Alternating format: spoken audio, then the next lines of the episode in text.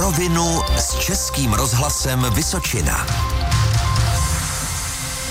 Hodinu předpolednem vás v neděli 23. února zdraví Milan Kopecký. Nabízím naši tradiční publicistiku, totiž rozhovor s hejtmanem Vysočiny Jiřím Běhounkem, nestraníkem za ČSSD. Dobré dopoledne, pane hejtmane. Dobré dopoledne, přeji všem. A co v následujících 15 minutách probereme? Dotkneme se koronaviru, odtud přejdeme k jaderné elektrárně Dukovany a neopomenu ani míto na silnicích prvních tříd. Pojďme na to. Na rovinu. Koronavirus. Téma, které už týdny hýbe světovými médii, oči všech jsou upřené do Číny, kde je patrně ohnisko nákazy, nejvíce nemocných a také bohužel mrtvých. V České republice zatím žádný nakažený člověk není, respektive u žádného testovaného se virus nepotvrdil. Lidé mezi tím skoupili roušky, na začátku zavládla téměř panika před možnou nákazou. Myslíte si, pane hejtmane, že se v České republice dříve nebo později objeví člověk skutečně nakažený, nebo pomohou ta opatření, která platí, zákazy letů, izolace cestovatelů z postižených oblastí a tak dále?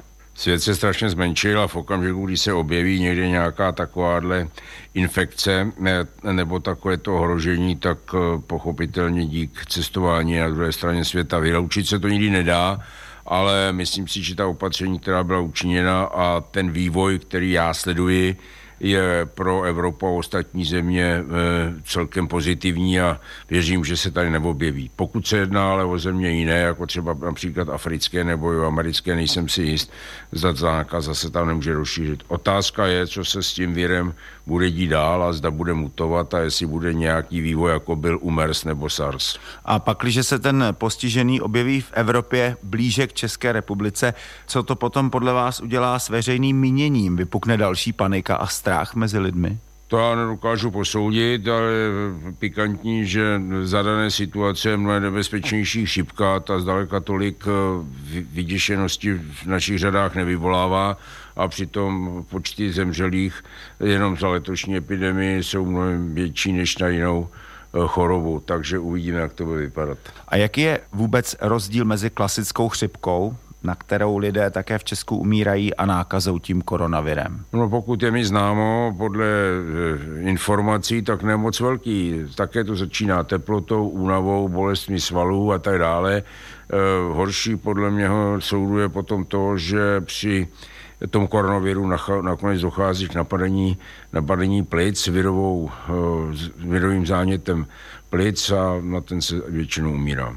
A ještě jedna otázka. Jak vlastně vypadají ti lidé, kteří zemřeli? Jsou to staří lidé postižený mnoha jinými chorobami, nebo to je mladý člověk? Eh, samozřejmě jako u každého jiného zhoršení stavu eh, zhoršuje situace dlouhodobě neléčená nebo léčená cukrovka, věk vyšší, zhoršení výkonu plic, srdce i z důvodu jiných onemocnění. Tak ano, to je pravda. Na rovinu pořadu pojďme k dalšímu avizovanému tématu. Roky se mluví o dostavbě jaderné elektrárny Dukovany. Několik vlád slibovalo, nutno ale podotknout, že jaderná elektrárna není rodinný dům. Je to stavba složitá, finančně a technologicky nesmírně náročná. Aktuálně to vypadá, že se začne. Alespoň titulek serveru iDnes z 11. února říká, cituji, Havlíček, dvojtečka, nelze ustoupit, Čes nový blok elektrárny Dukovany postaví. Konec citátu. Jen vysvětlím Havlíček, to je Karel Havlíček, minister průmyslu a také minister dopravy. Jste tentokrát optimista, pane Hitmane? Já jsem byl optimista vždycky. My jsme tady se snažili napříč politickým spektrem od té doby, co kraj vznikl, maximálně podporovat rozvoj elektrárny Dukovany a zároveň dostavbu pátého bloku. Věřím, že si všichni uvědomují, že Česká republika, jestliže chce skončit s uhlím, nemá žádnou jinou možnost, protože když vidím, co se děje okolo plynu a jak se používá eh, k různým politickým záměrům ze strany Spojených států, ale i Ruska, tak si myslím, že nám eh, nezbývá nic jiného, než tu energetiku atomovou rozvíjet. Vy už jste to naznačil, co zatím je? Je to snaha o potvrzení energetické soběstačnosti České republiky anebo snaha o zachování tisíců pracovních míst v okolí té elektrárny? To souvisí, ale tak když se podíváte na nestranné rozbory, tak říkají, že v případě, že nebudeme takto reagovat, tak vítr u nás tolik nefouká, větrných elektráren určitě pole tak jako v Severním moři mít nebudem.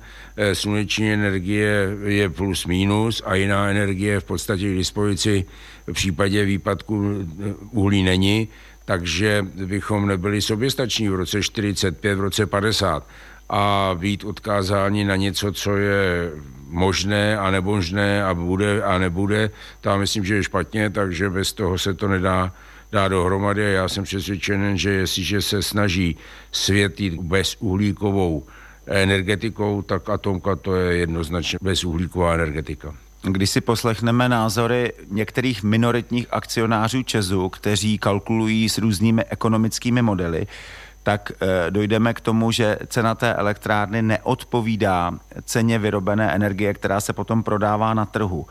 Má to celé rovinu spíš politického rozhodnutí, nebo je to pragmaticky ekonomické rozhodnutí, které souvisí s tím, co říkáte? Mně se líbí, že už všichni vědí, kolik bude stát elektrika v roce 1900, 2030, 2035 nebo 40. To jsou takové záležitosti, které v době, kdy se stavila Tomka, letos je jí 35 let, eh, se také diskutovaly, sice na úrovních jiných, neveřejných, a ukazuje se, že už se opakovaně zaplatila a že dneska vyrábí a je výrazným zdrojem eh, zisků i pro Čes a pro Českou republiku. Takže takové to eh, věštění z koule, kdy nikdo neví, jak to bude vůbec eh, v tom energetickém světě vypadat, se mi moc líbí. Ještě jedna otázka. Ono se kalkuluje s časově dlouhou výstavbou, třeba 15 let. Relativně je to dost času, nicméně kraj Vysočina bude mít za úkol postavit několik obchvatů obcí, například Brtnice, Hrotovic a další infrastrukturu. Stihnete to? Máte to tak naplánované, abyste to stihli? Tak dostali jsme peníze na projektovou přípravu, my už na ní pracujeme a jestli to stihneme, to nebude záležet na nás, ale to bude záležet i na stavebních firmách, jaká bude kondice, jaká bude situace, ale že umíme, když eh, je potřeba eh, ty obchvaty postavit eh, rychleji než jiné stavby, které provádí stát, to si myslím, že jsme prokázali. Říká hejtman Jiří Běhounek. Na rovinu s Českým rozhlasem Vysočina. My jsme Český rozhlas Vysočina a právě vysíláme rozhovor s hejtmanem Jiřím Běhounkem. A další téma. Míto na silnicích prvních tříd. Kraj sice žádné takové silnice neprovozuje, ty jsou státní. Nicméně hejtmani se před začátkem povinnosti řidičů kamionů a dalších větších vozidel platit míto obávali, že si budou zkrasovat cestu přes silnice nižších tříd, tedy přes krajské komunikace, aby nemuseli za každý ujetý kilometr platit. Zvýšil se počet kamionů na silnicích nižších tříd na Vysočině? Máme s, eh, v současné době sčítání a letošní rok bude plošné sčítání zatížení dopravy. Eh, zatím informace kromě silnice 2 345 z Golčova Jeníku a do Chotěboře eh, nemám o tom, že by výrazným způsobem narostl počet kamionů, i když po 602 a jiných silnicích našich ty kamiony jezdily i předtím. Takže uvidíme, podle toho se potom budeme i jako asociace se státem bavit, co dál, protože okolo toho míta to bylo trochu s kotrmelci. A zpět k tomu Golčovu Jeníkovu, tam podle vás narostl počet kamionů? No, e, to je zatím počítání, jak jsem řekl, ale tu silnici, kterou jsme opravili, se bojíme, že nám brzy rozbíjí, protože si myslíme, že z hlediska toho, jak jsou ty jednotlivé trasy, tak je asi nejvíc ohroženo. Jaká by tam připadala v úvahu opatření z vaší strany? Zákazové značky, policejní kontroly nebo co? To už jsme všechno rozebírali, zákazové značky, to jsou obrovské náklady a vymahatelnost je mnohdy velmi složitá. Víte dobře, že do našich silnic zajedou podle navigace mnozí i úplně s cestným způsobem. Pokud se jedná o policii, tam musí mít možnost někde ty kamiony odstavit a dát dohromady to znamená, že to není tak jednoduché a rádi bychom se bavili o tom, eh, že by v případě dalšího ministři dopravy eh, poplatnili další úseky tak, aby se to neobjíždělo. U silnici Čech chvíli zůstaneme. Blíží se stavební sezóna, respektive na některých místech už začala. Od tohoto týdne musí řidiči počítat s omezením mezi Hlavou a Velkým Baranovem, staví se tam obchvat. Začala také stavba 14 let odkládaného obchvatu Salačové lhoty u Pacova. Jaké další větší stavby letos chcete zahájit? V současné době si myslím, že je potřeba eh, dál pokračovat v tom eh, Beranovu, eh, v tom obchvatu Nové Veselí a případně další rekonstrukce silnic podle toho, jak se nám to podaří vysoutěžit. A ještě mě, pane hejtmane, zaujala jedna stavba, Hodíme do stavby vidle, hrozí Rudíkovští kraji. Citoval jsem titulek Třebíckého deníku z 18. ledna 2020. Kraj má opravit průtah obcí Rudíkovem, který je součástí silnice z Velkého Meziříčí do Třebíče. Lidé tam ale požadují podchod, cítí se být ohroženi dopravou.